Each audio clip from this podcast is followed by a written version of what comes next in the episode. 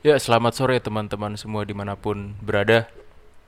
Selamat sore menjelang malam teman-teman. Eh, semoga pada sehat. Udah lama nggak berjumpa, hampir satu satu bulan lebih kalinya Bim ya kita nggak upload lagi ya. Sekitar, sekitar. Selamat juga teman-teman. Ini kita rekaman di jam-jam buka buka puasa ya. Enggak lah, jam-jam habis tarawih ini mah. Jam-jam habis tarawih, betul, Iya, betul. betul. Gimana? Lancar, lancar. Ya, eh, semoga nggak bolong aja ini. Udah mulai kerasa nih, mantep. Eh, pertengahan Ramadan semoga aman sampai nanti akhir Ramadan. Lo gimana Bim? Ikut bukber apa gimana? Ya, Enggak Bim? Bukbernya aman gue, bukbernya aman. Eh, ya semoga semuanya Oke. teman-teman pendengar sehat selalu yang menjalankan ibadah puasa semoga aman Sam- eh, tidak ada yang bolong-bolong tidak ada yang batal kecuali Ya, yang cukup. perempuan ya Cukup puasa ini aja ya. Puasa ibadah jangan puasa gelar ya, Han ya. Lagi banyak tuh BEM-nya. nggak usah nyindir-nyindir lah Bim Arsenal emang puasa gelar udah lama Bim jangan gitulah Yoi. Pahalanya udah gede banget itu Arsenal. udah gak ketampung Sampai ini ya, bagi-bagi ke poin-poin ke klub lain tuh lebih pahala lagi. Iya nih parah udah akhir-akhir musim begini malah bagi-bagi poin kan kan ngeselin ini masa back to Wenger era lagi sih nggak jelas kan Tunggu tunggu kita Eh. tahan dulu kita kita nanti aja ya ke Arsenal dan IPL ya. ya boleh Ini boleh lagi panas-panasnya nih kita bahas Ucal duluan. oke Baru Eh, aja selesai eh, leg kedua eh, dua hari lalu dan juga semalam.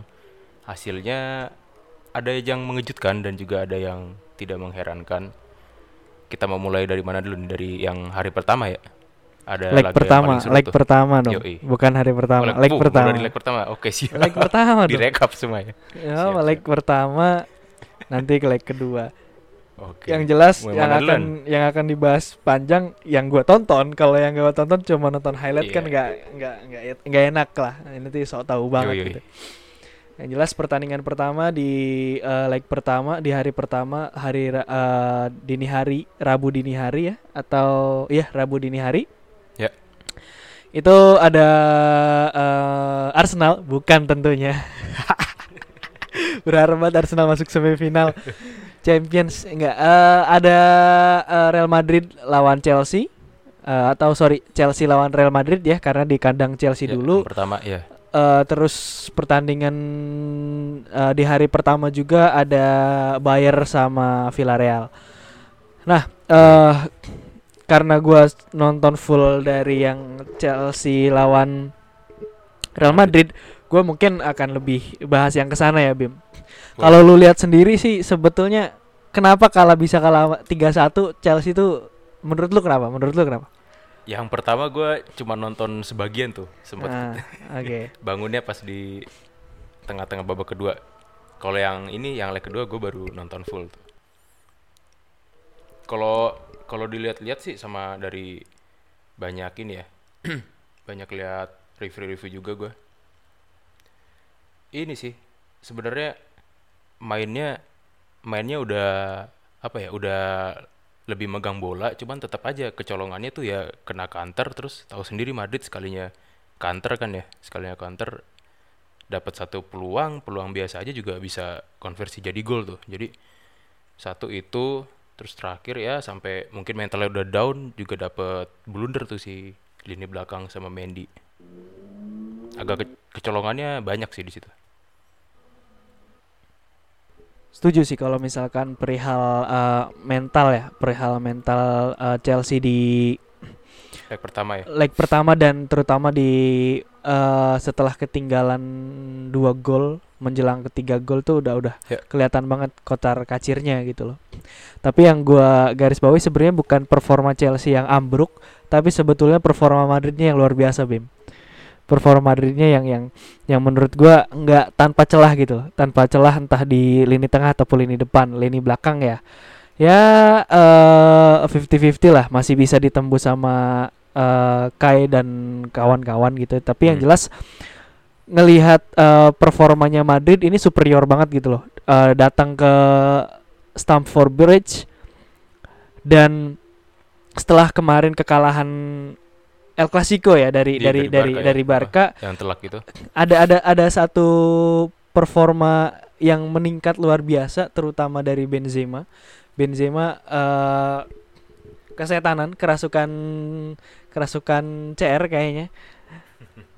Eh, tapi yang jelas Hat-trick eh, lagi ya langsung ya. langsung hat trick tapi yang jelas gue gua rasa Ancelotti eh bisa meracik tim untuk menghadapi Chelsea dengan dengan baik pada saat leg pertama ditambah Chelsea yang dalam ta dalam dalam tahap yang menurut gua eh, tidak siap gitu loh untuk menghadapi kehebatan atau kesuperioritasan si Real Madrid itu sendiri Iya, Kita- dari tren di liganya sendiri ya. Betul betul. Kita mengesampingkan faktor mental deh. eh, klub klub yang apa yang sedang gonjang ganjing terus belum ada pemilik baru dan segala Ya. macam.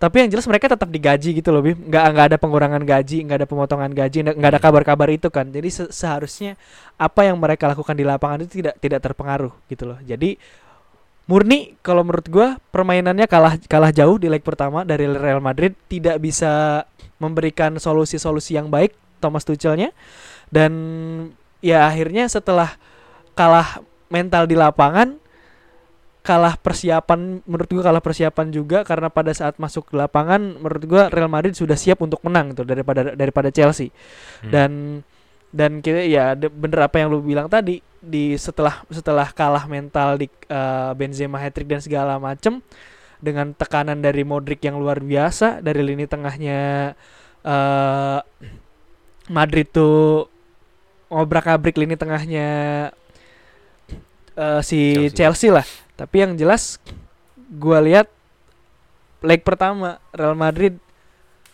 murni pantas menang dan ya Chelsea tidak bisa men- mengimbangi permainan Madrid di leg leg pertama Da- jauh gitu loh jauh jauh Hmm. kualitasnya Meskipun Nah. sempat nyetak gol duluan ya kalau nggak salah ya. Gua gua lupa yang nyetak Yep. gol duluan emang Chelsea ya Gue juga lupa sih makanya. Tapi seingat gue kalau nggak salah sih coba yang kita golnya lihat si ini ya kita lihat si Kai. Kai bukan. enggak Benzema dulu menit ke Oh, Benzema 21 dulu. Heeh, baru Kai satu sama baru deh Oh. Tapi menurut gua kalau misalkan dilihat dari line up babak pertama di eh, leg yang pertama, Ya. ngolok yang gua ras yang gua rasa tidak punya kontribusi yang sangat baik adalah Jorginho. Jorginho Hmm. tidak ada dan itu sangat sangat terlihat eh Jorginho tuh tidak tidak bisa tidak bisa mengontrol ini tengahnya gitu, tidak bisa menghadapi Modric eh, meledak-ledaknya Modric dan meledak-ledaknya Casemiro di di leg pertama. gitu. Hmm, hmm. Kante di babak pertama pada saat Havertz eh, memberikan apa ya memberikan keunggulan bukan keunggulan me- menyamakan kedudukan. Ya. itu Kante masih kelihatan kok Kante masih kelihatan. Tapi jujur aja Pulisic sama Mount tuh nggak kelihatan sama sekali. Pulisic sama Mount kayak mati. Hmm. Christensen juga nggak nggak begitu eh, se seperti biasa gitu nggak nggak kelihatan kayak biasa nggak ada nggak ada apa ya nggak ada performa yang wah gitulah dari li- dari Ya. lini belakangnya Chelsea akhirnya bisa diobrak-abrik sama Benzema, Vini terutama kemarin mati bener-bener Vini tuh bebas banget lu eh, luas banget bermain di lini pertahanannya si Chelsea apalagi eh, James juga telat sering telat mundur dan Christensen tidak ada backup gitu loh. Nah, ini Hmm. diperbaiki nanti di sangat terlihat perbaikannya di leg kedua sih Leg kedua. sebetulnya. Ha. Dan Madrid pun kalau saat eh, fase counter attack juga cuman kayak ngandelin lini depannya aja kan ya. Kayak Sep- kan dia langsung oper ke depan tuh langsung ke Vini atau enggak sama Benzema. Iya, dua dua itu sebetul dua hmm. dua itu sebetulnya ya kayak ya tapi ya Gitu ya udah kocar-kacir ya. iya. Vini nggak nggak nggak ke cover sama sekali. Vini nggak ke cover sama sekali. Dia leluasa buat buat mainin bola, dia leluasa untuk ngasih assist gitu loh. Ya. dan dan itu menurut gua eh, senjata itu nggak bisa dinetralisir sama Chelsea di leg pertama Kayak gitu sih Bim, untuk leg pertama untuk Chelsea dan Terus terus. eh, Real Madrid di leg Mm. pertama yang kedua ada siapa leg pertama Benfica eh Benfica I Si Villarreal ya Villarreal Bayer ya Mm-mm. di kandang Villarreal. Apa leg pertama, leg pertama Manchester City. City dulu ya kemarin ternyata. Iya, yang pertama harinya itu. Iya, sorry kebalik tadi. eh ya lanjutnya berarti Villarreal sama Bayern. Kalau misalkan Villarreal sama Bayern jujur aja gua nggak nonton full tapi gua nonton eh, babak kedua karena sudah melihat mulai bosan awalnya ngelihat eh, Chelsea yang kocar-kacir. Jadi Mm. gua bolak-balik tuh eh, lihat channelnya Villarreal Bayern ataupun eh, Chelsea Madrid. Nah, sebetulnya kalau misalkan dilihat dari pertandingannya kalau nggak begitu itu ya nggak sebetulnya nggak begitu Villarreal nih ada perlawanan yang ciamik ada ada penekanan yang ciamik tapi tetap aja sebetulnya Bayern tuh terlihat raksasa gitu loh di depan Villarreal tapi Hmm. entah kenapa ada magic magic kerasa gitu loh di eh, racikannya si Villarreal dan game plan yang dimainkan oleh Unai Emery dan eh, tim itu bener-bener terfasilitasi ataupun terkreasi di lapangan gitu loh Bim dan Hmm. kelihatan banget counter attack-nya bagus eh, shot on goal dan segala macamnya juga banyak sekali peluang-peluang yang memang eh, seharusnya bisa menghasilkan gol walaupun shot shot on targetnya itu ya maksudnya shot on targetnya cuma kalau nggak salah di statistik ya? itu satu Yang banding target. empat eh, on targetnya Hmm. sedikit tapi eh, attempt attempt yang dilakukan oleh Villarreal nih mengancam semua gitu loh Bim. Ya. Seandainya mereka bisa menang 2 atau 3-0 di leg pertama, di leg kedua eh, mereka akan lebih akan lebih eh, santai gitu ya. Maksudnya akan lebih rileks gitu. Tidak Hmm. tidak terlalu ketar-ketir. Tapi ini 1-0 dan kita tahu sendiri Bayar seperti apa kalau misalkan mereka bertanding di Allianz Di- Arena. Dan kandang. juga ya kita tahu lah kedalaman skuadnya Bayer seperti apa gitu, melebihi tim-tim lain terutama di Bundesliga gitu. Tapi ya ini lagi balik lagi ke yang tadi eh apa namanya eh sentuhan-sentuhan Unai Emery akhirnya ya bisa meredam eksploisitas eks, eksploivitasnya dari si Bayern Munchen itu Bayern. sendiri gitu loh di leg di leg kedua ya semalam akhirnya tahu ketahuan kan siapa yang punya mental siap menang dan akhirnya mengalahkan mental keinginan unggul dari si Bayern Munchen itu sendiri. Emery juga mungkin berbekal pengalamannya di Eropa ya, cuman di Europe League. Jangan Yoi. salah itu menang terus. Yoi. Nggak semua bisa tuh kayak begitu. Dan dan semalam pun ini ya, keajaibannya juga terjadi lagi sekali lagi ya. Akhirnya bisa menyamakan kedudukan di menit-menit menjelang akhir. ya d- eh, nggak ber nggak akhir-akhir banget sih di menit 80 awal sih sebetulnya itu. Itu kan Hmm. 5 menit di sepak bola terutama kalau misalkan lawan Bayern itu berharga banget buat Bayern itu bisa 5 atau bisa tiga gol lah. Mbak, bayangin aja kalau misalkan Setara kita- itu ya. Setara itu sebenarnya 5 menit 5 menit lawan Bayern tuh bisa aja sih Lewandowski tiba-tiba nyetak hat trick, nyetak quadrick gitu. Ditambah di sana ada eh Leroy Sané lah, siapa lah Goretzka segala macam ya. Sebenarnya giant giant football team di Eropa ya salah satunya dan yang yang se- sampai saat ini masih konsisten ya Bayern Munchen sebetulnya. Tapi ya namanya sepak bola, bola itu bulat dan akhirnya Villarreal menemukan formula yang tepat untuk meredam eksploisitasnya dari si Bayern Munchen dan game plan yang apa di mau eh, apa yang ingin diterapkan oleh Emery benar-benar diterjemahkan dengan baik oleh para pemain dan akhirnya bisa menghasilkan sesuatu yang luar biasa menurut gue ya luar biasa sih ini ini eh, satu satu keajaiban yang keajaiban UCL yang memang seharusnya selalu ada gitu loh yang Iya, harus iya. selalu ada dan ini yang dinanti-nantikan oleh ya. pema- pemir- pemirsa pecinta sepak bola di mana pun berada gitu loh Bim Yoi, betul. gitu sih itu untuk Bayern Cuman- dan Villarreal Mm-mm. Apakah masih bisa apa ya? Masih bisa mampu membuktikan keajaiban dan kemampuannya lagi nih? Selanjutnya soalnya ketemunya Liverpool sih. menurut gua masih bisa masih bisa nggak nggak ada menurut gua nggak ada yang ti- eh, tidak ada yang tidak mungkin tapi yang jelas eh, sudah sampai fase ini saja sebetulnya itu sudah luar biasa untuk Villarreal gitu Iya, loh. iya. Yang biasanya di babak 32 besar aja sudah sudah gu- gugur terus masuk ke eh, Liga Eropa kan. Kayak gitu-gitu Hmm. dan it's good eh, result dan ini sesuatu yang bisa permainan mereka menur- menurut gue ya tidak terlalu parkir bus, tidak terlalu eh nempatin se- 9 sampai 10 pemain di lini pertahanan Hmm. gitu loh. Tapi eh, mereka secara kolektif bisa bertahan dan menyerang dengan eh, dengan ciamik Dengan- dan atraktif gitu loh. Bim. Dan kalau misalkan lu nonton highlight-highlightnya ataupun eh eh, ya mini match pertandingannya gitu banyak itu serangan mereka tuh kualitasnya bagus-bagus gitu loh. Entah itu dari Iya, iya. Gerard Moreno terus Lo Celso dan segala macam itu Celso ya dengan itu- itu keren. itu keren Mm-mm. semua. Gua gua gua acungin jempol untuk mereka dan eh mengalahkan Villarreal eh, sorry Villarreal mengayah, mengalahkan Bayern bukan dengan sepak bola negatif. Menurut gua mereka menerapkan sepak bola ya mepet-mepet negatif tapi lebih ke positif menurut gua karena ya itu serangan mereka bisa dinikmati gitu loh. Enggak counter attack yang enggak counter attack yang, Yang gimana ya ya. aji mumpung aja gitu loh. Aji, ketika aji mumpung yang ya udah kalau misalkan bolanya bisa ke sana kita counter attack kalau misalkan enggak ya udah kita di sini aja Hmm. gitu sih Kalau ini lebih lebih sistematis lah ya. Iya, lebih memang sistematis Tersistem. Hmm.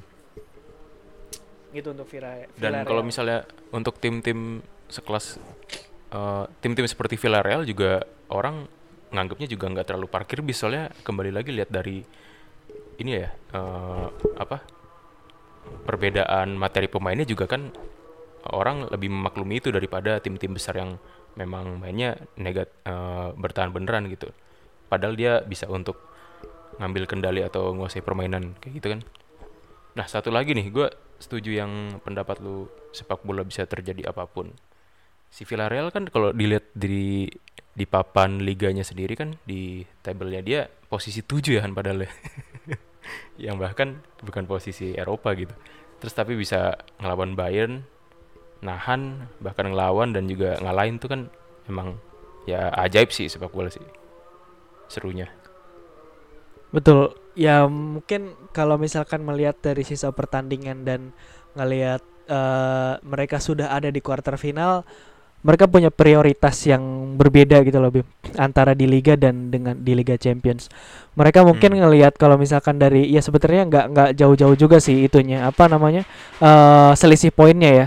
Tapi yang jelas mereka tahu untuk eh, untuk naik ke papan Liga Champions mungkin ya agak apa ya mungkin bukan agak berat sih tapi eh, ada ada proses yang memang harus dipersiapkan dalam waktu yang lumayan gitu loh sedangkan mereka sekarang udah satu kaki mereka sudah di eh, quarter final dan Ya. dengan dengan dengan bisa bermain dengan bagus dan bisa mengalahkan Bayern ya mereka bisa menepakkan dua kaki di semifinal Liga Champions kapan lagi gitu loh dan dan menurut gua ada apa ya ada rencana yang terstruktur mungkin dari dari manajemennya si Villarreal itu sendiri sehingga mereka bisa mengakomodir kekuatan mereka ya akhirnya untuk gimana caranya biar di di Liga Champions mereka bisa all out gitu loh. Hmm, hmm. dan dan itu menurut gua ke terlihat dan terbaca dari permainan mereka ketika melawan Bayern kemarin sih. Kayak gitu.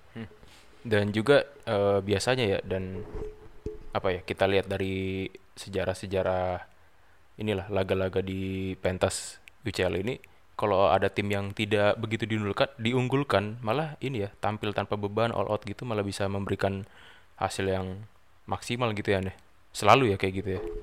Selalu meskipun itu kalau misalnya lawannya juga kalau misalnya pas lawannya juga lagi jago-jago banget ya tetap kal tetap ini sih. Betul itu the power of underdog the power of uh, no pressure at all gitu loh. Ya. nggak nggak punya secara psikologinya ya mungkin. psikologi mereka lebih ringan gitu loh. Kalah it's okay karena mereka tim kecil dan eh tidak mempunyai source yang leb- yang lebih banyak daripada tim-tim besar Hmm. tapi kalau misalkan menang itu suatu hadiah yang luar biasa untuk mereka kalau misalkan kita lihat ke belakang kan ada Salzburg atau yang pernah masuk ya Salzburg Ya. Leipzig terus eh, di quarter final ya di, di Hmm. quarter fi- Ajax bahkan sampai Ajax. semifinal terus Tottenham yang tidak pernah di apa eh, maksudnya dianggap sebelah mata lah di di Hmm. Eropa kan akhirnya bisa masuk Sampai final final juga.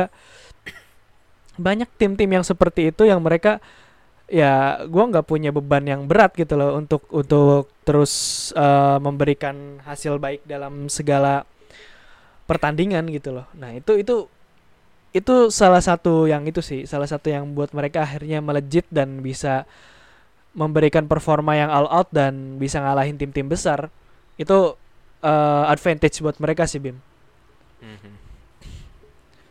Sayangnya Milan nggak ini ya, nggak bermental dan berpsikologi seperti itu ya. Milan mah sebetulnya mental digiles, bukan mental itu sebenarnya harusnya ada mental Eropa dari lama gitu loh nggak bisa dibilang mereka tuh kuda hitam nggak bisa bukan ya? juga enggak Oh. ya ya merekanya aja yang mentalnya kacrut sekarang ini Bim. mentalnya jelek udah Parah itu emang. aja Iya. Cuman, cuman kita nggak bahas itu. Kayaknya ini kan kelupaan. Kita lanjut lanjut lagi nih ke apa tuh ke Chelsea Real Madrid leg kedua. Belum lanjut tadi. Putus. ya Lanjut ke eh, leg satu dong kita kan bahas bahas leg satu leg satu semua kan udah, dulu udah selesai tadi. Oh, mulai. Oh, yaudah yaudah. Mau itu dulu. leg satu dulu Selesai aja dulu leg satu. Oke. iya Benfica Liverpool sama City Atletico Ya, yang jujur aja Benfica Liverpool di leg pertama Benfica jujur seperti ini anggaplah Liverpool main di IPL lawan Newcastle atau Bournemouth atau Norwich City gitu loh Bim. Hmm. Ya seperti itu gitu loh Eh, permainan mereka dan dan dan tidak bisa mem- memberikan pressing yang eh, baik eh, untuk mengembangkan permainan gitu loh. Walaupun shot or- on target mereka sebetulnya dapat tiga tiga itu luar biasa loh. Kayak kalau misalkan Chelsea kemarin kan lawan eh, Madrid Hmm. eh, di leg pertama bahkan sedikit eh, C- eh, Chelsea lagi sorry sebelumnya siapa eh Villarreal Villarreal Villarreal lawan Villarreal lawan ya? Bayern Bayern iya Bayern tadi kan mereka cuma dapat satu satu on target tapi attempt-nya lumayan banyak sih nah kalau misalkan ini ke- kelihatan banget gitu loh mereka tim yang agak eh kalap ketika melawan eh, tim sekaliber Be- eh, Liverpool tapi mereka set- setidaknya bisa memberikan warna eh di quarter final lah eh, mereka ya gua gua rasa di, di leg pertama tidak ada yang positif dari Benfica dari permainan Benfica. Mungkin di, di leg kedua yang yang bisa gua nikmatin ya permainannya. Di di leg pertama sama sekali gua nggak bisa nikmatin permainannya. Eh siapa? Si Benfica. Eh tapi di di leg kedua jujur aja gua gua sangat sangat sangat me- menikmati permainan Benfica yang bisa balas seri Liverpool ya. Hmm. Bisa bisa balas Liverpool di di leg eh, di leg lagi di leg kedua dan di babak kedua ya waktu itu. Itu eh, di leg pertama Liverpool eh, sangat superior atas Benfica dan wajar menang 3-1 kita leg saat leg pertama yang agak besar big matchnya yang itu Manchester City lawan Atletico Madrid. Ini leg besar ini dianggap derby tapi gua menonton eh gua melihat permainan Manchester City sama Atletico ini permainan yang gua gua rasa sebagai gua sebagai bukan pendukung ya gua sebagai orang yang sering melihat ataupun sering nonton dan sering bilang kalau Atletico itu oke di leg pertama lawan Manchester City gua malu kalau misalkan gua gua adalah pendukung eh setianya Atletico. Atletico misalkan ya gue sangat malu kalau misalkan gue menjadi Kenapa tuh? pendukung Kenapa? Atletico permainan mereka bener-bener ya setengah lapangan mereka tuh bener-bener yang nggak bisa berkembang sama sekali entah nggak bisa berkembang atau sengaja mereka tidak mau berkembang dan ingin memberikan eh, hasil yang aman-aman aja gitu loh Bim itu bener-bener mereka cuma main di setengah lapangan bahkan kalau misalkan lu baca eh, komennya De- Kevin De Bruyne Hmm. dia baru pertama kali melihat eh, Nemu Ini ya, nemu tim yang tim yang formasinya 55 katanya Bim. kan kan luar biasa. Bahkan shot on targetnya 0 Bim. Shot on target 0, shotnya juga 0. Possessionnya 29. Itunya passingnya City itu 696, hampir 700. si Atletico 297 300 nggak Hmm. setengahnya dari City aja nggak gitu loh Posisinya juga kalau nggak salah cuma 20-an persen ya Atletico ya. Iya 29 persen, 30 persen lah. Hampir Nah, hampir 30, nggak ny- hmm. ha- hampir nggak nyampe 40 persen kan lu lu bisa lihat gimana kemarin bola tuh hampir semuanya hampir semua pemain City tuh pegang gitu loh. Ba tapi kalau misalkan ngelihat eh apa Fallnya nih ini luar biasa sih. Sa- tapi sam- sama-sama besar sih di di di atas 7 semua ya. Fallnya Hmm. City 8, fallsnya fallsnya Atletico 13 dan dan wajar. Kalau Atletico sih gua, gua ngelihat fall sih nggak nggak itulah nggak nggak heran lah. Tapi Iya, ketika iya. ngelihat sedemikian rupa permainan mereka di di leg pertama itu gua gua malu sih kalau misalkan gua sebagai fans Atletico Madrid menonton leg pertamanya eh, pertandingan ini gitu. Tapi kalau misalnya lu bilang mereka apa atau emang tujuan mereka nyari aman, sebenarnya kan nggak aman juga dengan tidak mencetak gol ya, dengan tidak menyerang.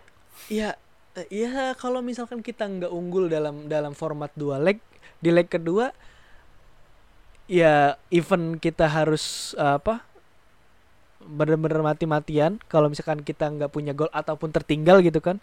Kalau misalkan punya punya gol kan ya kita bisa agak sedikit tenang dan bisa bermain lebih Hmm. bertahan kayak gitu. Bertahan juga tidak tidak tidak salah gitu loh. Itu fine fine aja. Tapi kan ya itu yang yang gue bilang malu memalukan itu ya itu ini baru leg pertama gitu loh.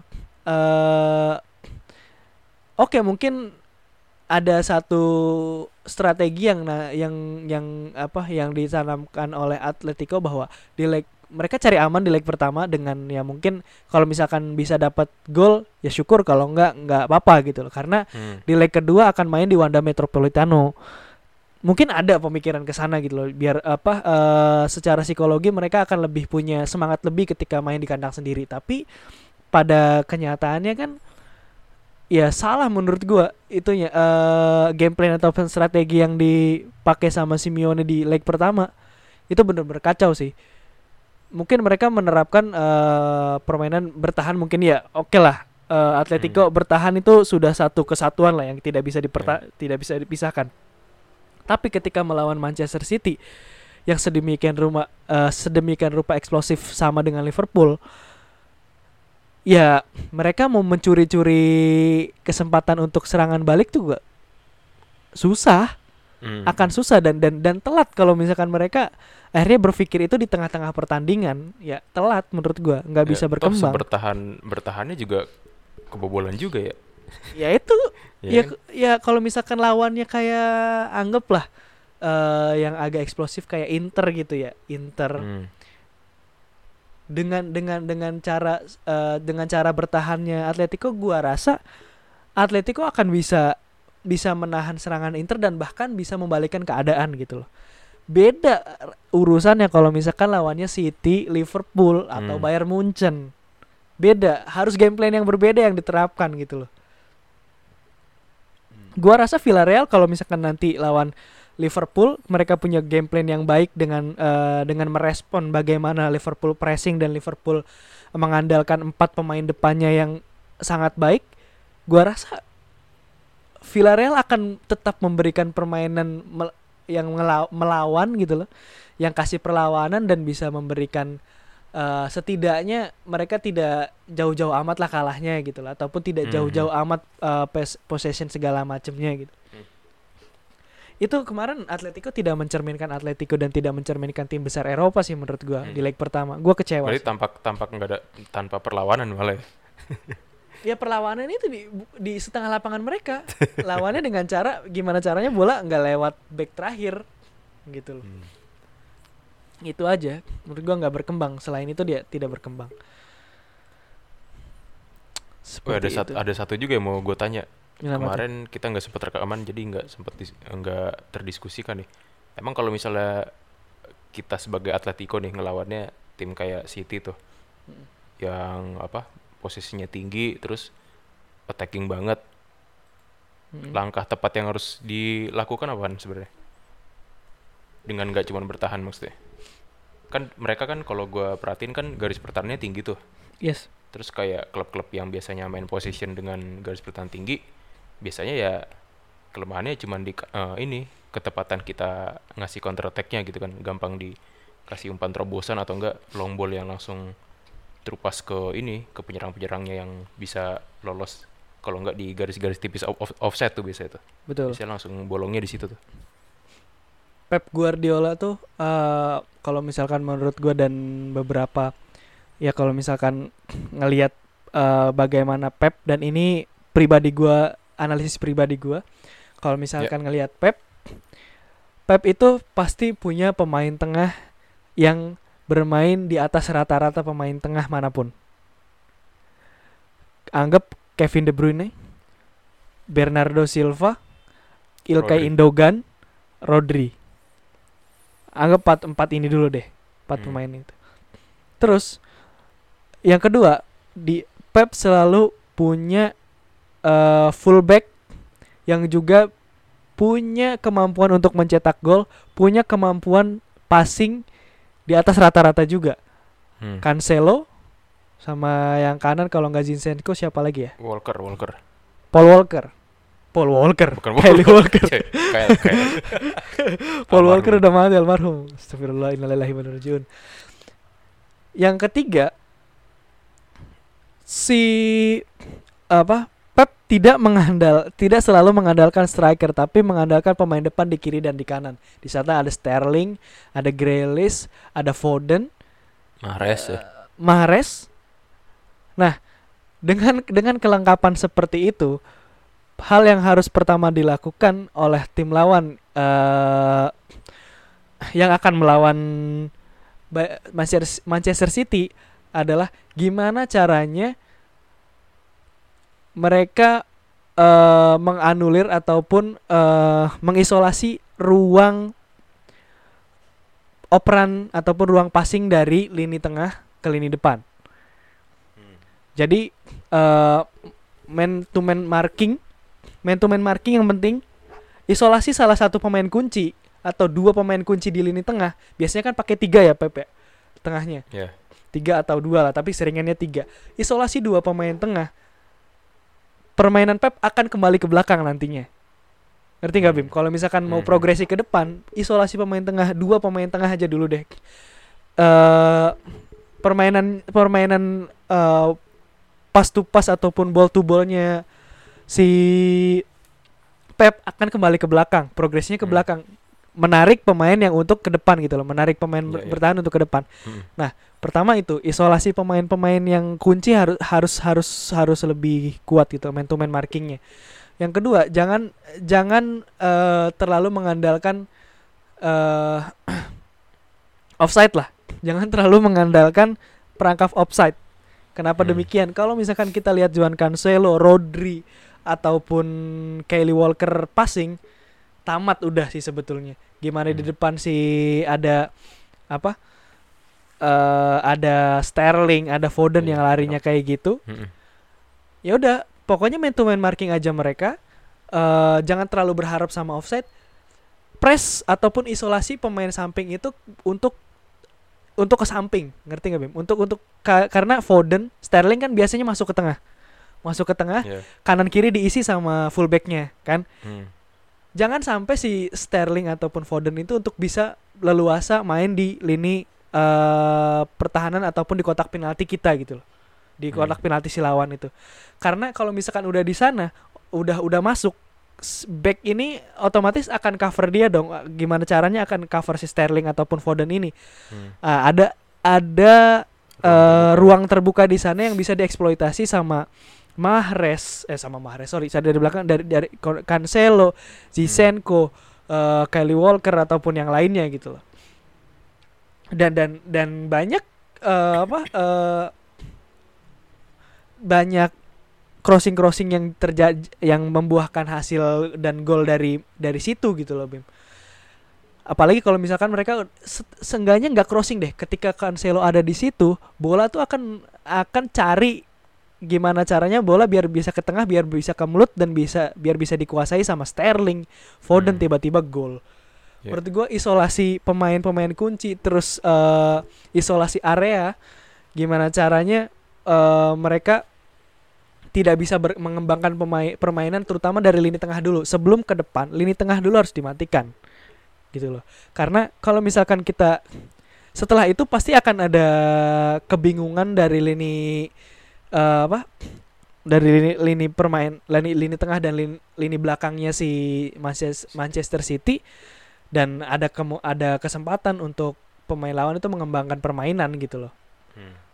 kayak misalkan kemarin mungkin kita kalau misalkan ya eh, gampangnya gampangnya kan lihat Liverpool sama City kemarin main gimana pressing mereka nggak jauh beda pressingnya udah udah di Iya, iya. depan banget. Terus lini tengahnya tidak jauh beda kualitasnya gitu loh. Hmm. si apa eh, Thiago Alcantara dan segala macem eh Thiago Alcantara kemarin siapa aja sih? Jordan Henderson ya? Hmm, lupa gue itu itu bi- Anderson ya ada. itu enggak apa itu mereka bisa meredam permainannya si terutama Fabinho ya. Fabinho tuh bisa mengisolasi Bernardo Silva untuk tidak tidak dapat bola gitu tidak dapat supply. Selalu dipotong di tengah gitu loh selalu se- Hmm. sebelum sebelum Bernardo dapat sebelum pemain sayapnya naik ya mati mati dulu gitu loh Iya. sedang sedangkan kan ya jarang banget gitu kalau misalkan kita ngelihat Pep paling sekali dua kali lah mereka punya terobosan-terobosan jauh ya nggak kayak Trent Alexander Arnold terus Robertson Mhm. gitu dan dan itu berhasil dan itu yang harus diterapkan gitu loh menurut gua Ya. gitu sih kalau menurut gue Bim isolasi area isolasi pemain man to man marking yang harus kuat. Tawakal alau tawakal tuh Allah aja nanti pasti akan terbukakan jalan gimana. Karena kalau misalkan ngelihat dari back backnya menurut gue ya Aymeric Laporte eh, terus Nathan Ake segala macam ya so-so lah menurut gue. Bukan yang ini ya yang kualitasnya yang top banget ya? iya bukan top banget. Pemain pemain bagus tapi nggak top banget. Kayak gitu. Iya, iya. Udah kita lanjut ke mana lagi nih? leg kedua dikit aja kali lah pembahasannya jangan kebanyakan udah udah udah, udah lama kedua banget yang ini seru-seru aja deh, leg kedua yang seru Iya. aja deh. leg kedua ya yang seru ya Real Madrid Iya. sama Liverpool kan seru Eh, iya, iya. Atletico ribut doang kerjaannya Hmm. berantem Tawuran ya. tawuran sih itu menurut gua aduh ini Simeone menurut kayaknya nurunin amarahnya ke pemain jadi pemainnya yang Iya. ngamuk akhirnya menurut gua sih gitu Hmm. ya kita bahas ini aja yuk, lanjut ke apa? Yang Chelsea Madrid lagi yuk. Ah, oke Real Madrid Chelsea nah menurut Soalnya lu ini nih, ini ini gue yang nonton full nih. nah ya, gimana menurut lu Bim kalau misalkan nonton gimana gimana analisis analisis lu Kalau dari tentang Real Madrid lihat- Chelsea ini kalau lihat dari line up dulu line up dulu aja ya dari Boleh, antara leg boleh. pertama sama kedua udah ada eh, beberapa perbedaan nih. Banyak Satu, perbedaannya. Eh, ya kan dari wingback wingbacknya aja hmm, yang di leg pertama si Aspi dipaksain main di di kiri akhirnya gara-gara di kanannya dipasang Rhys James. Terus di leg kedua akhirnya Alonso di kanan tetap Rhys James cuman di kirinya tuh udah ini balik Alonso akhirnya. Betul. terus dari lini tengah Georgie nggak main ya deh di leg kedua ya? Itu yang main enggak Kovacic.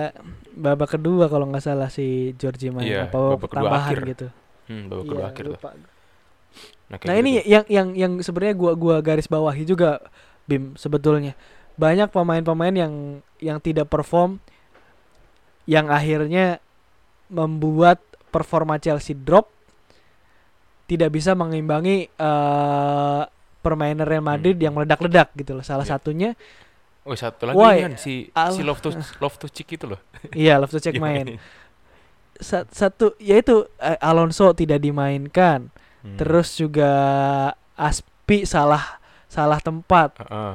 Aspi salah tempat Jorginho nggak ada kontribusi kenapa Iya. nggak Kovacic dari awal gitu Hmm. itu bener aja gua gua kemarin melihat anjir ini nggak berkembang sama sekali orang-orangnya tidak tidak tidak bisa main gitu nggak nggak bisa main seperti biasa gitu nggak Iya. leluasa Terus di leg gitu kedua sih. pun meskipun udah secara permainan eh, secara permainan menyeluruh udah kelihatannya bagus ya. Cuman kalau dilihat-lihat lagi itu si Love to Chick di gelandang kanan tuh hampir nggak kelihatan lah, hampir nggak terlibat permainan. Dapat bola juga jarang, yang pergerakan-pergerakan ya apa ya, yang progresifnya tanpa bola pun juga enggak, kurang membantu sih. Agak sayangnya gitu Love- tuh. To Sick itu sebetulnya overrated di mata Thomas Tuchel sebenarnya nggak tahu bingung. masih aja bingung, dipakai lagi, iya, lagi sering dipakai dia dan dipakai Iya. terus bahkan posisinya diubah-ubah di lini tengah tetap yang penting dipakai gitu nah, kita nggak lebih tahu sih lagi gimana gimana di training ground kita nggak tahu ya mungkin di training ground sangat menjanjikan ya kan Potensial pelatih gitu juga ya.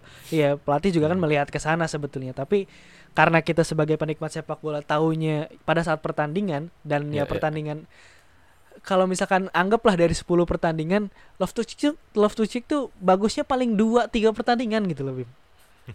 kan 30% dari 100% kan berarti performanya jelek dong. Ya, begitulah. Gimana terus? Nah, terus kalau dari Madrid gue nggak terlalu ini nih, nggak terlalu perhatiin line up dan apa skema permainannya cuman ya di dari mulai kick off babak pertama tuh udah kelihatan Chelsea udah berambisi banget ini kan eh, ngebales ketertinggalan agregatnya terus ngegas terus akhirnya ya belum terlalu eh kalau nggak salah menit ke berapa ya 15 apa sekitar segitulah itu udah dapat gol satu tuh Iya, Terus Mason Mount. hmm. Gol yang bagus Terus- dari Mason Mount. Abis itu ya udah masih Chelsea yang dominan menguasai ini permainan sampai akhirnya dapat gol kedua, ketiga ada eh sebelum gol ketiga ada satu yang eh Enggak, setelah, Setelah gol gol ketiga, ah, ada ya. ada anulir. Nah, Nah, anulir yang golnya juga padahal oke Alonso. juga tuh, cuman sayang dianulir. Terus ya udah akhirnya akhirnya Madrid masih dapat eh, ngebales satu, terus ya udah habis deh di situ sampai maksa. Gue udah males banget tuh, gue udah kira ya udahlah akhirnya akhirnya bisa comeback, eh malah udah comeback di comeback lagi. Terus ya jadi extra time, jadi makin lama pak. ha. Gimana? Kalau dari Madrid sendiri deh? Kalau gue lihat dari apa? eh kalau misalkan gua lihat dari permainan yang kemarin, gua melihat Madrid eh agak bermain aman di babak pertama, agak bermain aman di Hmm. babak pertama. Tapi sayangnya tidak bisa eh, apa eh, meredam performa ataupun keinginan Chelsea yang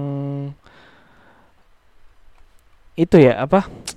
Keinginan menang banget gitu loh Bim. Keinginan Iya. menangnya besar banget gitu loh. Nah sul- tidak tidak tidak bisa tela- tidak bisa ditekan begitu baik oleh oleh pemain pemain pemain pemain Madrid gitu loh. Tapi mentalitas Madrid ini memang mentalitas ya ya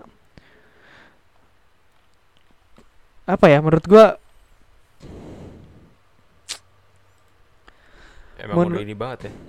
menurut gua top banget mentalitas Madrid walaupun ya kalau misalkan di episode-episode sebelumnya kan gua selalu bilang bahwa mentalitas mentalitas Madrid oke tapi sayangnya tidak dibarengi dengan eh, regenerasi yang baik apalagi di bawah Mhm. Ancelotti gitu ya. Tapi kalau misalkan ngelihat dari performanya ataupun dari squad yang sekarang ya udah kita fokus ke squad sekarang dulu aja deh.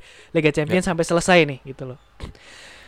Ya itu antisipasi yang kurang menurut gua di di di babak pertama antisipasi yang kurang di babak pertama akhirnya eh membuat Madrid nih agak kurang itu ya apa agak kurang berkembang permainannya bahkan bisa ditekan sama pemain-pemain eh, Chelsea. Nah ini Hmm. yang gua sangat cari dari permainan Chelsea di leg pertama yaitu gimana Kante leluasa untuk eh, membantu serangan sementara di belakang Kovacic juga leluasa untuk mengatur permainan dari lini belakang Hmm. ke depan gitu loh. Ini yang nggak ada sama sekali di leg pertama. Jorginho tuh bener-bener mati. Jorginho bener-bener nggak tahu mau harus ngapain. Nah ini yang bener-bener dipraktekkan oleh Kovacic. Gimana Kovacic nih eh, berhadapan sama Toni Kroos, berhadapan berhadapan sama Luka Modric. Gimana supaya eh, bola tuh nggak tembus. Gimana bola tuh bisa langsung balik dan langsung dikuasai sama Kante. Nah ini yang eh, di babak pertama Modric, Casemiro sama Kroos nih kewalahan sama Kante Hmm. karena pe- karena eh, penguasaan bola ataupun penguasaan permainan Kante di babak pertama itu luar biasa sih kayak masih muda banget nih Kante kayak ya kayak balik lagi ke performa terbaiknya Iya, dia. Itu yang gua garis bawahi tapi di babak kedua setelah unggul 3-0 yang selalu gua eh apa? Bukan yang selalu sih, maksudnya yang yang gua yang gua rasa dari Chelsea pada saat babak kedua terutama terutama setelah unggul 3 gol, mereka Agak turun ya. agak turun dan gak bisa kill the game. Harusnya kalau misalkan ada satu gol lagi, bahkan sebetulnya bisa dua gol lagi, permainan itu selesai, Bim. Hmm. Permainan itu selesai. Eh, si Madrid juga biasa gimana pun Madrid kalau misalkan ketinggalannya sudah seperti itu dan di, di, di waktu sempit seperti itu pasti akan ada beban dan sulit mengembangkan Ya. permainan gitu loh. Tapi itu yang tidak bisa Sisi dijaga Chelsea sama makin makin semangat mempertahankan ya. pasti.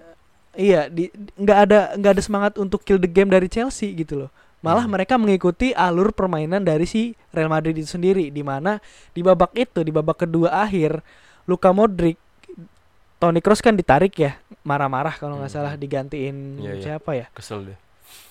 gue lupa Kamavinga. diga- iya digantiin Kamavinga dan itu berhasil Ha- Toni Kroos harus berterima kasih sama Ancelotti sebetulnya karena merasa dia dia apa dia dia dicabut gitu kan terus marah-marah segala macam tapi itu berhasil dan Luka Modric memberikan permainan paling topnya di musim ini menurut gua kelihatan Mhm. banget luar biasa Luka Modric dan dan bisa menjadi dirijen lini tengah yang luar biasa. Dan dan itu itu kelihatan. Dan balik lagi mentalitas juaranya Madrid keren banget di mana Karim Benzema eh Kembali ya iya. memberikan momen memberi krusial lagi. momen krusial lagi dan ya Vini juga sangat baik pokoknya keren lah Sama ini kan itu Modric kan umpannya keren banget ya. Yang ini ke golnya si Rodrigo. Eh. Dia ke golnya Benzema atau Rodrigo ya? Rodrigo Rodrigo, Rodrigo dulu Rodrigo Hmm. dulu yang kedua baru Benzema Itu juga kayaknya ya nggak nyangka-nyangka sih soalnya baru baru masuk juga terus emang lengah sih Mm. Chelsea. Ya eh, gitulah pada akhirnya di babak di babak perpanjangan pemain-pemain yang dimasukkan sama Tuchel tidak sa- sangat-sangat tidak tidak Malah Apa dia ya? ganti-ganti pemain telat ya. tel- pertama Hmm. telat dan dan dan pemain yang dimasukkan tidak memberikan kontribusi yang baik Bim dari Ziyech apa Ziyech kemarin operan-operannya hampir semua hampir semuanya nggak berkualitas Bim Hmm. Ziyech terus Jorginho nggak ada Christian Pulisic Christian Iya. Pulisic Cuman nggak jelas ini. nggak jelas Nggak sumpah jelas. jelas banget Saul Niguez telat Saul telat menurut gua Saul tuh Hmm. telat harusnya digan harusnya di awal-awal menurut gua Iya. dan ya selamat dihukum sama Real Madrid karena eh perhitungan kalau menurut gua sih perhitungan eh kill the game yang telat apa yang yang Hmm. tidak muncul sama pemain-pemain yang dimasukkan tidak bisa mengimbangi performa yang sedang ada di lapangan gitu.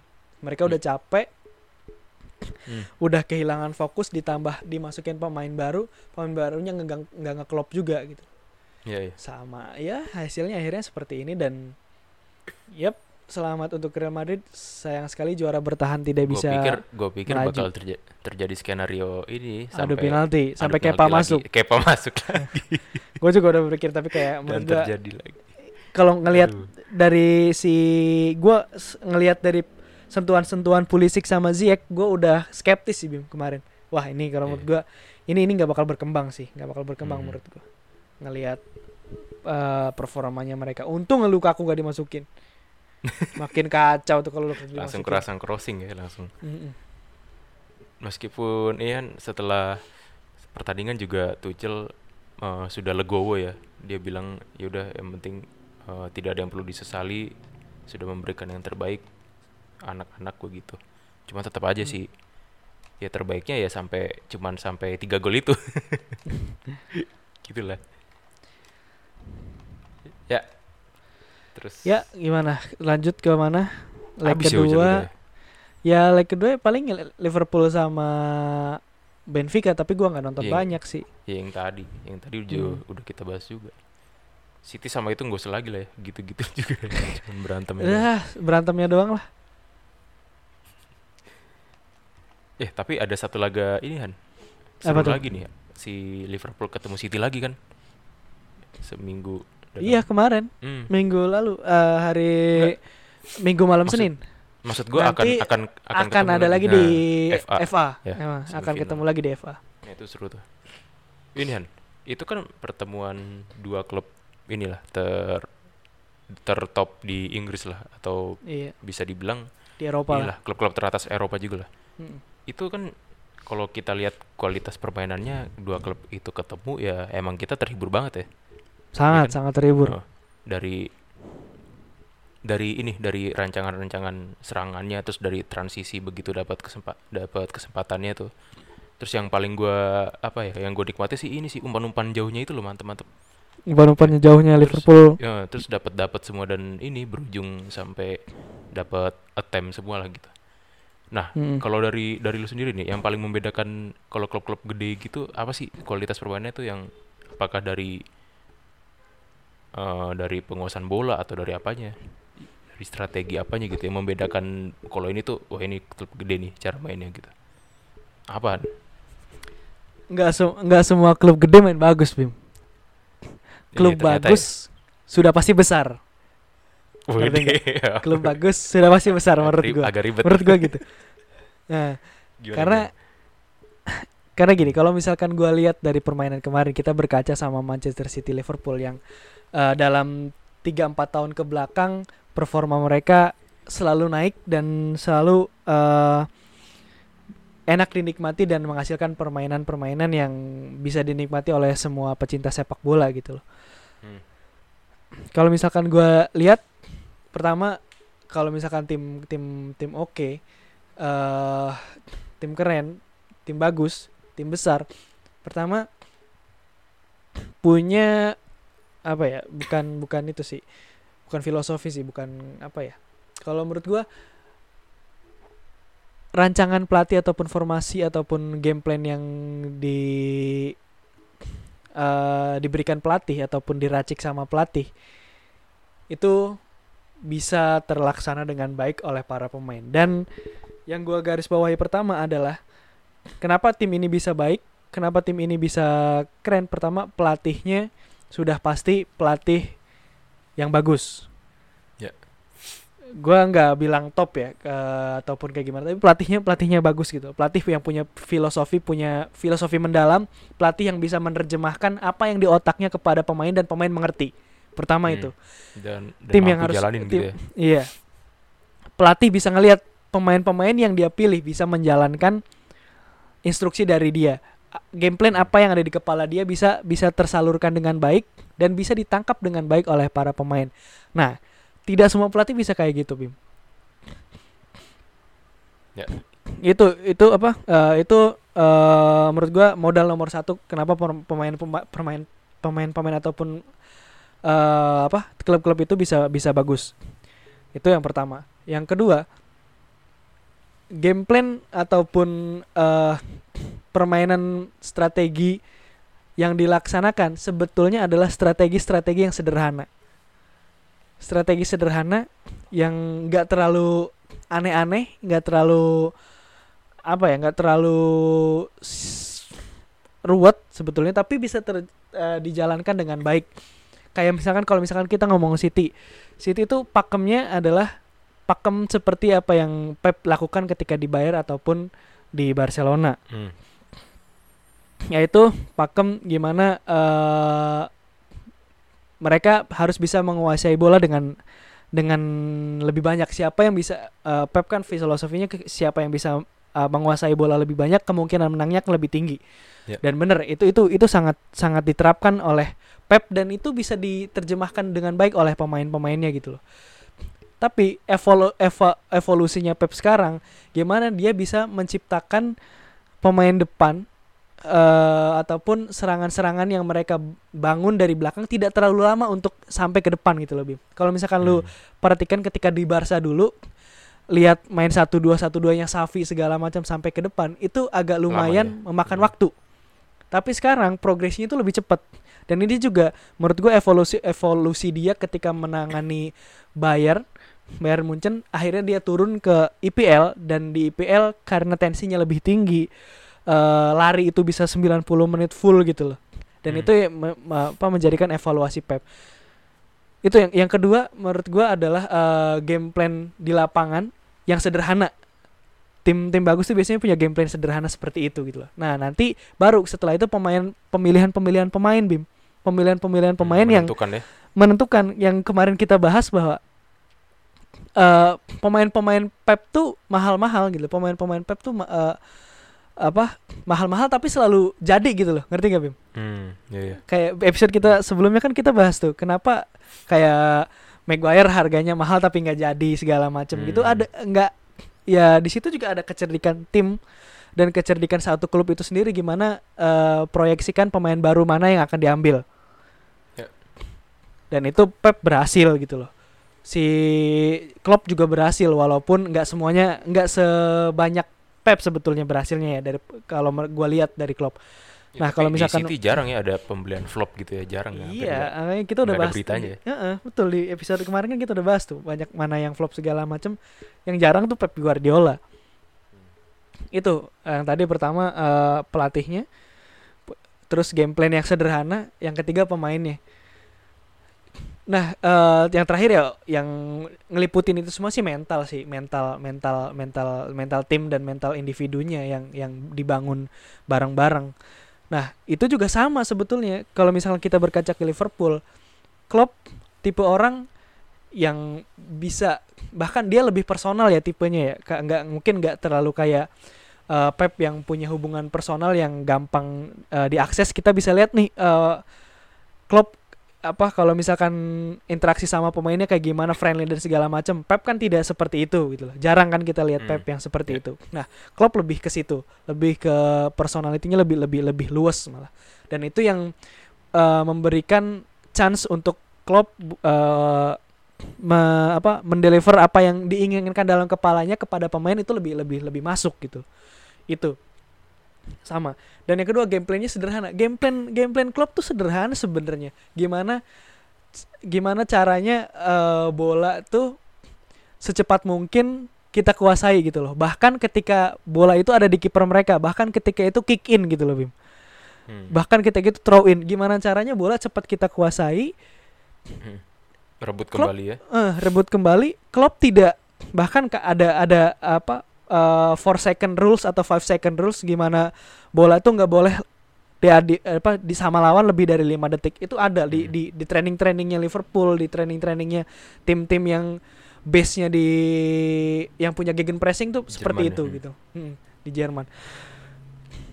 Gameplaynya sederhana gitu. Ketika udah dapat bola gimana caranya progresi ke depan? Ciptakan peluang se, se- sedemikian rupa gitu. Walaupun eh, pada dasarnya Klopp apa kalau misalkan kita ba- bahasnya cuma se, se- se- permukaan itu itu kan pragmatis banget ya Bim. Tapi Klopp tidak seperti itu. Dia moles pemain-pemainnya juga luar biasa oke. Kita kita bicara dari belakang. Dia jeli ngelihat Vir- Virgil van Dijk diambil dari Southampton. Sunderland apa Southampton? Southampton. Soton Soton. Soton kan ya. Eh, dia bisa bisa ngelihat gitu loh. Wah, eh mole Virgil van Dijk nggak terlalu banyak dipoles lah, tapi ketika dia lebih matang di Liverpool. Beli dari apa? Beli Robertson dari Hull City gitu loh. Ngorbitin Hmm. Trent, eh, Trent Alexander-Arnold. Gimana apa? Ketika menguasai bola tapi deliver bolanya tuh lebih lebih asik dan lebih bagus gitu loh.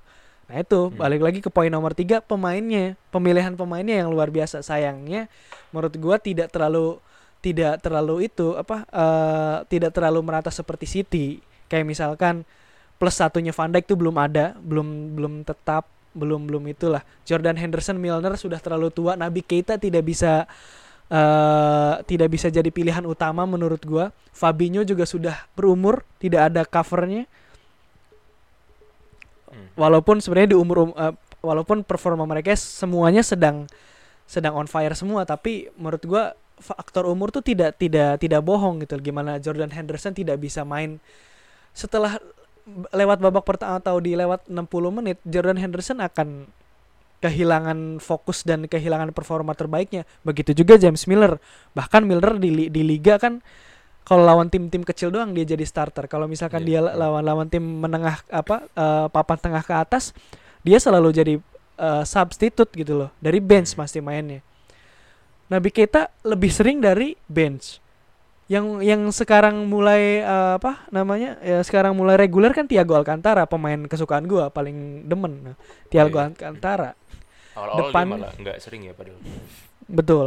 Depan ya kita nggak usah bohong lah depannya depannya Liverpool kalau misalkan dibanding City ya kerenan depannya Liverpool sebetulnya. Tapi Hmm. kan kalau misalkan dilihat dari per lini City lebih komplit. City lebih Hmm. lebih eh, umurnya juga lebih merata. Dan mentalitas keduanya ya mentalitas juara Bim nggak ada lagi. Sebenarnya yang yang paling kelihatan ya di mental itu sendiri. Tapi kalau menurut gua empat faktor itu sih yang yang menurut gua kenapa tim itu bisa menjadi tim besar dan tim bagus dan enak ditonton gitu loh. Dan satu lagi kedua pelatih ini juga ya kita ngomonginnya eh, dua pelatih ini karena contoh eh, contoh klubnya adalah klub yang ini ya yang yang beberapa tahun terakhir inilah menguasai juara-juara terus gitu kan. Dan Betul. mereka mereka berdua ini juga diberi kesempatan yang diberi waktu yang cukup apa ya? eh, cukup diberikan waktu yang cukup gitu untuk berkembang gitu kan sampai menjadi seperti sekarang ya kan. Nggak langsung semusim semusim Betul. musim nggak kelihatan progres pecat-pecat gitu.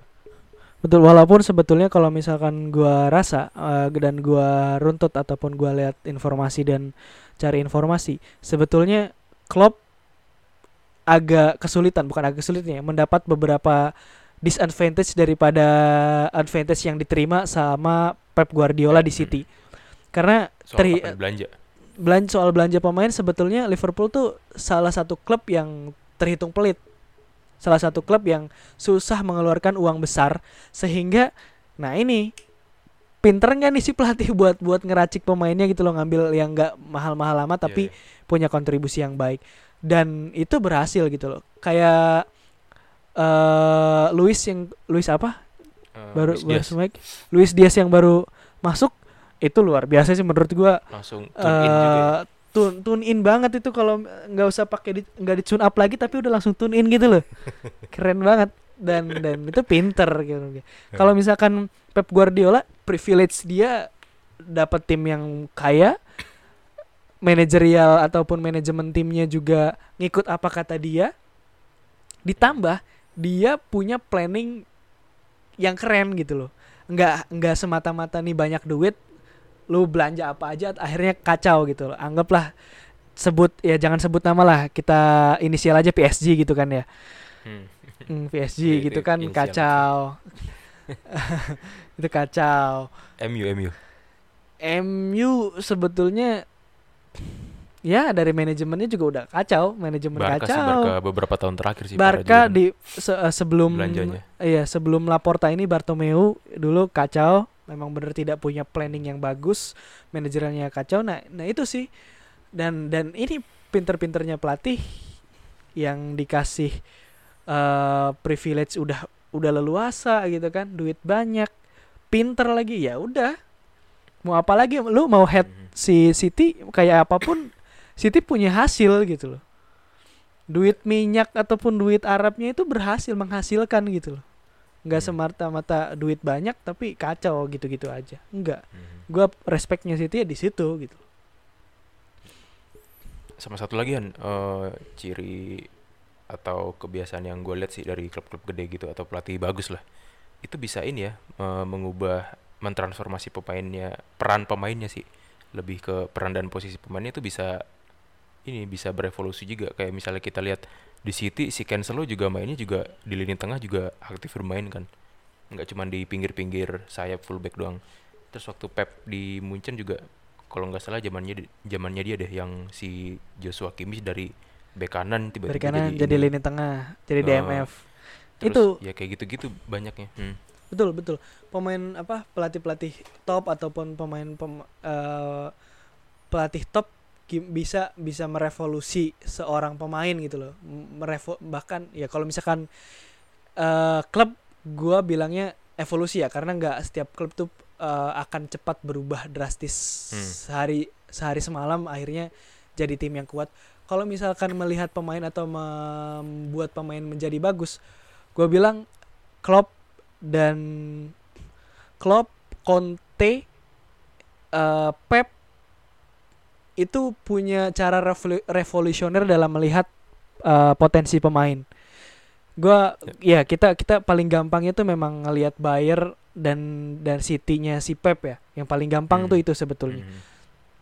Kayak kita ngelihat gimana eh Kimmich bisa menjadi gelandang yang luar biasa, gelandang yang meledak-ledak nggak cuma nggak nggak hanya bisa jadi DMF dia bahkan bisa jadi playmaker gitu loh.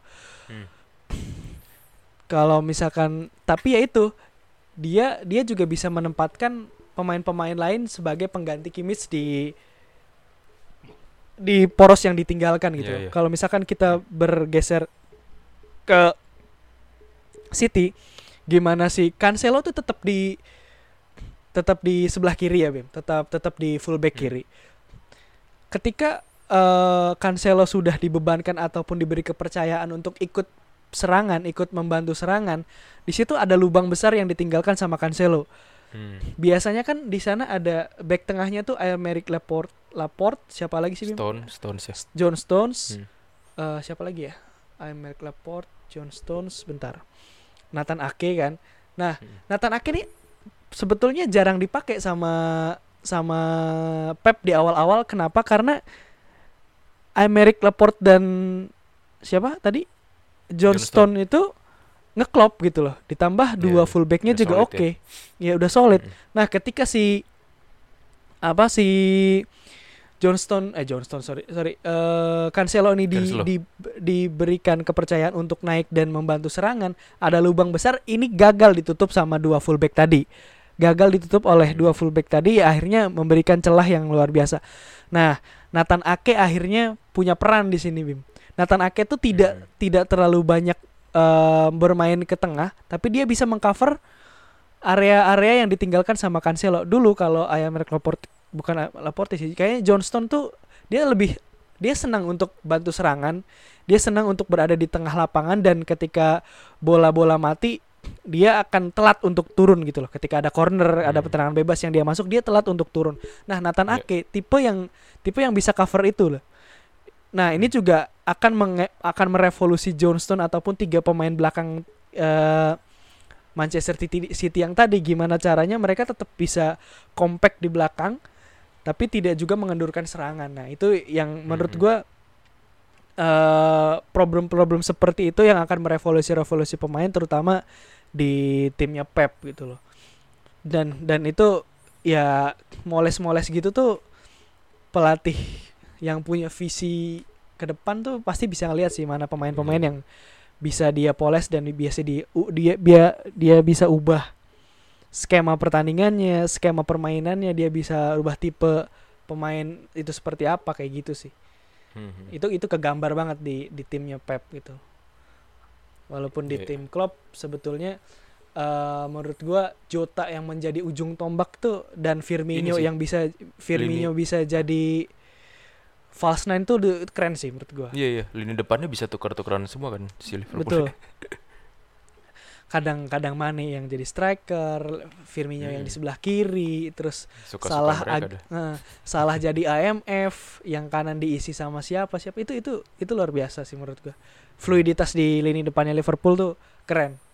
Tapi sayangnya si salah kurang bagus di lini di lini kurang bagus di Mesir ya. Karena ya Hmm. tidak di tidak tidak disokong dengan pemain yang kayak kayak di Liverpool gitu itu sih menurut gua ba- kekurangan-kekurangan eh, pemain-pemain Afrika pemain-pemain non Eropa lah ya Eropa. pemain-pemain non Eropa yang tidak yang tidak di apa dibarengi dengan performa ataupun kualitas timnasnya jadi akhirnya di timnas dipandang sebelah mata gitu kayak Yaudah. gitu Kan ini udah, udah, banyak tidak terasa sudah sejam nih Iya. rekapan kita. rekapannya kebanyakan rekapan sebulan. Nah, kebanyakan Nah, ini takut berarti minggu ini masih ada saat ini ya laga seru si City ketemu Liverpool lagi ya. Iya, City Liverpool, Minggu terus ini. ada IPL juga minggu ini kan? Minggu ini ada ya, IPL. laga-laga biasa sepertinya. Eh, sudah menjelang akhir-akhir nih agak seru sebenarnya, agak ngotot-ngotot Iya. dan Heeh. banyak fluktuatif fluktuatif Iya. pertandingan yang seru sih harusnya. ya. Eh, kemarin ini Arsenal kalah sama MU kan. Terus malah Tottenham Hotspur yang ini nih, yang maju nih. Eh, iya, Lucu iya Chelsea juga 4-1 kalah kan Bim? nah, ya itu juga. Oh, tapi terakhir kan ngebantai dia, terakhir Iya. Sebelum ketemu 6-0, Madrid tuh tapi ngebantai kan dulu, tetap aja lawannya juga begitu doang. Ya Lucu sama sih Arsenal si- juga cupu banget. Yang lucu Warner sih tiga, satu pertandingan itu tiga tiga kena tiang cuy. Udah gitu awal-awal lima menit dua kali tiang apa? Gue sekarang sih Warner. sangat appreciate dengan perkembangan Timo ya. Iya. Timo mulai Turbo nih eh, mulai mencetak gol dan kelihatan dari permainannya dia dia lebih eh, dia lebih pede Mulai pegang pede, bola iya. jarang jarang jarang lepas maksudnya sekarang jarang jarang Hmm. eh, melakukan passing-passing konyol juga Iya. dan dan dan gua apa senang lihat dengan perkembangan dari Timo Werner semoga aman di Chelsea dan punya tempat gitu loh. Kalau Kai Havertz sih nggak usah di, di- diragukan lah. Gue selalu pendukung Kai Havertz garis garis keras. Pemain Hmm, yang sekarang ya. gua ya, pemain sekarang yang sekarang sangat sangat gua lihat itu Bim eh Odegaard. Nah, asik. Odegaard di Arsenal, Kai Havertz di Chelsea, Thiago Alcantara pemain sepanjang masa gua di di Liverpool eh di Sejak Milan dari Barca berarti ya. Iya, se- semenjak di itu, semenjak dibayar, Munchen. semenjak dibayar. Nah, Hmm. eh, AC Milan, Tonali, Wede. Tonali gua gua senang melihat Tonali, Brozovic di Brozovic Inter, ah. Vlahovic di Juventus, Hmm. Osimhen di Napoli, Hmm. Insigne yang bentar lagi Insigne apa Ciro, I- Insigne yang bentar lagi bakal cabut ke itu ya, Ke- ke ke- Amerika ya. M- MLS, MLS ya. Nah. Insigne gua, gua selalu menjadi penggemar Insigne sih. Di Barca di Barca siapa? Di Barca gua Pedri. selalu ngelihat Pedri dan Frankie. Pedri, Pedri dan Frankie. Pedri Dembele enggak. Dembele kan udah mulai jadi anak. Dembele gua dari dulu dari semenjak dia Dortmund gua selalu senang sih, Hmm. tapi tapi tidak begitu mengidolakan karena ya bukan tipe gua banget, maksudnya bukan tipe pemain yang yang gua senang banget. Tipe tipe pemain yang gua senang ya di kebanyakan di lini tengah, Hmm. kebanyakan di lini tengah. Eh ya satu lagi di di AC Milan tuh the one and only the Lord Giroud ya. Jangan Oh, jangan ketinggalan. bukan Delort Nah. Ibra, bukan. Enggak, kalau Ibra ya gua gua ngefans sama dia sebagai god aja sih, enggak sebagai pemain. gitu. Lion dia kan suka Eh, giniin iya, dirinya Lion giniin kan. Lion, eh, nggak jelas sih, tapi Madrid di. Madrid siapa? Di Madrid eh gua selalu senang dengan enggak gua Valverde, Valverde. Valverde sama eh siapa? Vini enggak begitu. Benzi sih Asensio. Benzi. Oh, Benzi Benzema, sih, iya. Benzi. Gue gue selalu skeptis kalau bahas Asensio. Gue selalu melihat Asensio adalah anak yang terpinggirkan di Real Madrid. Iya, Karena jarang main juga cuy. pertama jarang main, ketika main pun dia seperti tidak menyatu dengan tim Real Madrid. Gua nggak tahu ya. Hmm. Gol-golnya dia yang indah-indah itu kebanyakan individu adalah individu dan dia bawa sedikit dulu ke depan, gocek dikit kiri, syuting-syuting segala macam. Gue selalu melihat dia terpinggirkan dan dia meminggirkan diri dari skuad Real Madrid gitu. Dia gue tidak pernah merasa Introvert dia ya menjadi di lapangan. iya iya dia selalu se- selalu terlihat seperti itu di mata gua ya di mata gua pribadi yang sebenarnya ngeblend tuh dulu tuh siapa Isco Isco Disco dulu tuh gua melihat Ya, Isco iya, tuh ngeblend di Real Madrid tapi nggak tahu dia ya eh, mungkin perkembangan di training groundnya jelek dan pertandingan-pertandingan di kepercayaan waktu dikasih kepercayaan sama pelatih juga kacau mungkin waktu itu akhirnya dia Lanjut, terpinggirkan eh, lanjut lagi siapa yang pemain lu pantau di Bayern Bayern. Oh, Bayern. Bayern Musiala. eh enggak, Jamal Musiala gua gua tidak suka dengan posturnya dia ya. Jamal Musiala dia. iya gua gua gua melihat postur Udah gitu ya itu kurang. salah satu yang bertransformasi Han dari kalau nggak salah dari winger depan sekarang jadi kadang jadi ini CMF juga dia. Iya, kadang dia ada di sayap juga loh. Hmm. Gue heran juga. Gua selalu? Joshua Kimmich sama dulu Philip Lam. Philip gua garis Oh, keras Philip Lam dulu.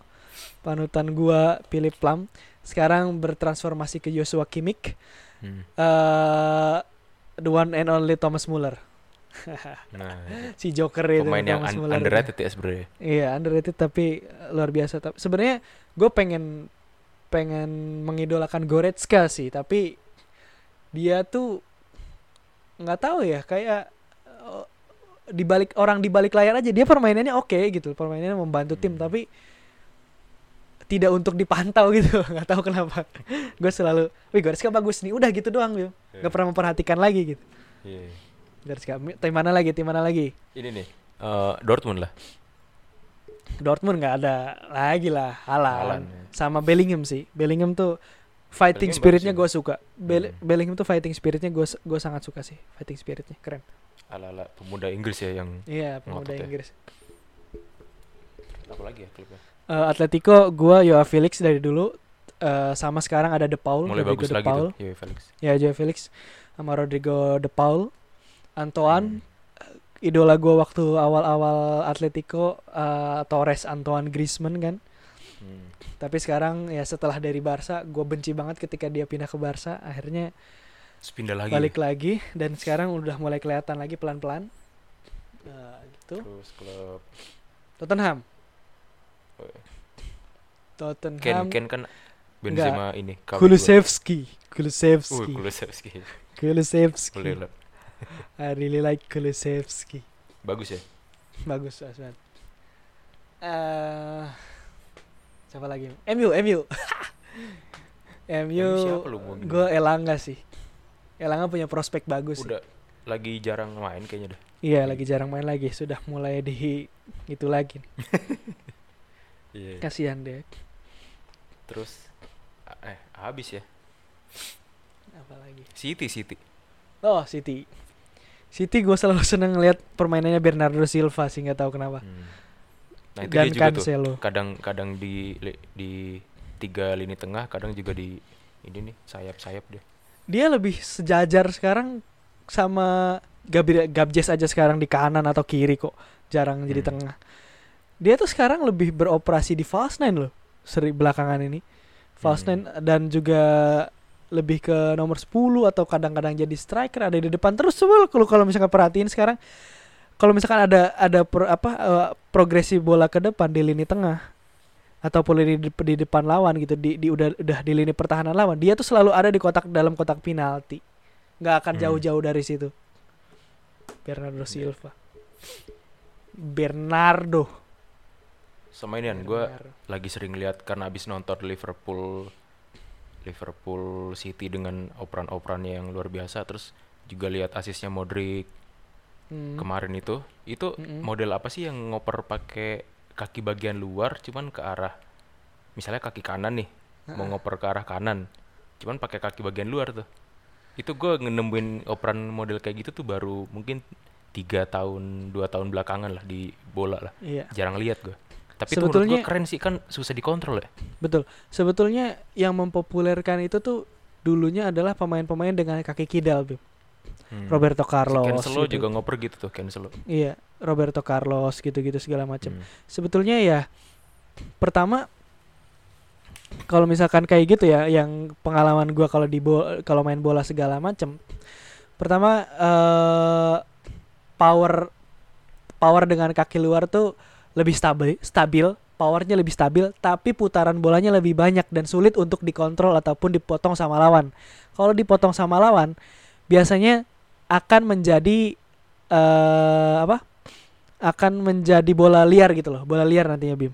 Kekontrol Karena- tapi sulit dikontrol karena bolanya putarannya lebih ya? banyak. Hmm. Iya. Jadi bola-bola kayak gitu tuh bagusnya memang langsung entah di heading, entah first time kayak gitu loh. Hmm. Sus- susah untuk dikontrol kayak kemarin kan Modric kayak gitu langsung disundul sama Rodrigo kan? Iya, di itu dia first time tendangan sih dia. Nah, iya kayak gitu kan, maksudnya hmm. eh si Mendy cuma melongo doang. iya po- powernya stabil, tapi kalau dikontrol sulit. Jadi lebih baik first time entah itu disundul Oh. atau tendangan gitu loh. Hmm. Eh, agak-agak emang tri- tapi tricky juga itunya apa eh, kondisinya. Kondisinya kalau misalkan orang yang jarang latihan dengan kayak gitu ya kalau nggak tahu timing yang nggak tepat tumpuannya Hmm. ya tetap aja tiba-tiba bisa jadi kalau misalkan kita main PS langsung kotaknya full tendangan nggak tahu ke mana Iya, iya. segala macam bisa jadi eh, sulit sulit ya bukan bukan jadi passing malah jadi shooting gitu. Hmm. itu itu itu sulit. Dan memang Ya gue aktif lagi kayaknya sepak bola modern belakangan ini ya memang mau zamannya Modric terus zamannya Cancelo. Ya eh setelah Safi setelah ini lah ya setelah zaman itu udah mulai mulai keluar lagi gitu. Ya gue ini sih si Cancelo kan si Cancelo kan di kiri beroperasinya cuman dia kaki kanan. Ya jadi dia ya bisa Iya. banyak dinikmati dari dia tuh betul, Trent Arnold juga bisa sih Ronaldo juga bisa ada. sering sering Gitu. Ronaldo juga sering Eh udah kayaknya udah kelamaan banget udah udah kelamaan kita kelamaan banget juga malah nambah lagi kan lu sih Iya, iya. nanya banyak Yes, eh, terima kasih buat teman-teman yang sudah mendengarkan. Semoga tidak jengah dengan suara gua dan suara Bimo ataupun batuk-batuk gua. eh, terus eh, hidung-hidung gua yang lagi mampet ini. Semoga teman-teman tidak bosan ya. Sehat selalu teman-teman. Ada Ya, kata-kata terakhir, Happy long weekend ya Happy long Iya. weekend kan Tuh. Yaudah. Betul. Gua nggak Ya. long weekend ke mana-mana nih karena gua lagi flu. Ya. Gue Ya, tiduran aja lah dah. istirahat istirahat main bola aja lah main bola Nah kalau ada jadwal main bola sih gua berangkat main bola. Iya, iya. Yes, eh, see you when I see you, Bim. kasih. oke Terima Thank you, kasih thank you. semuanya. Thank you. Ciao.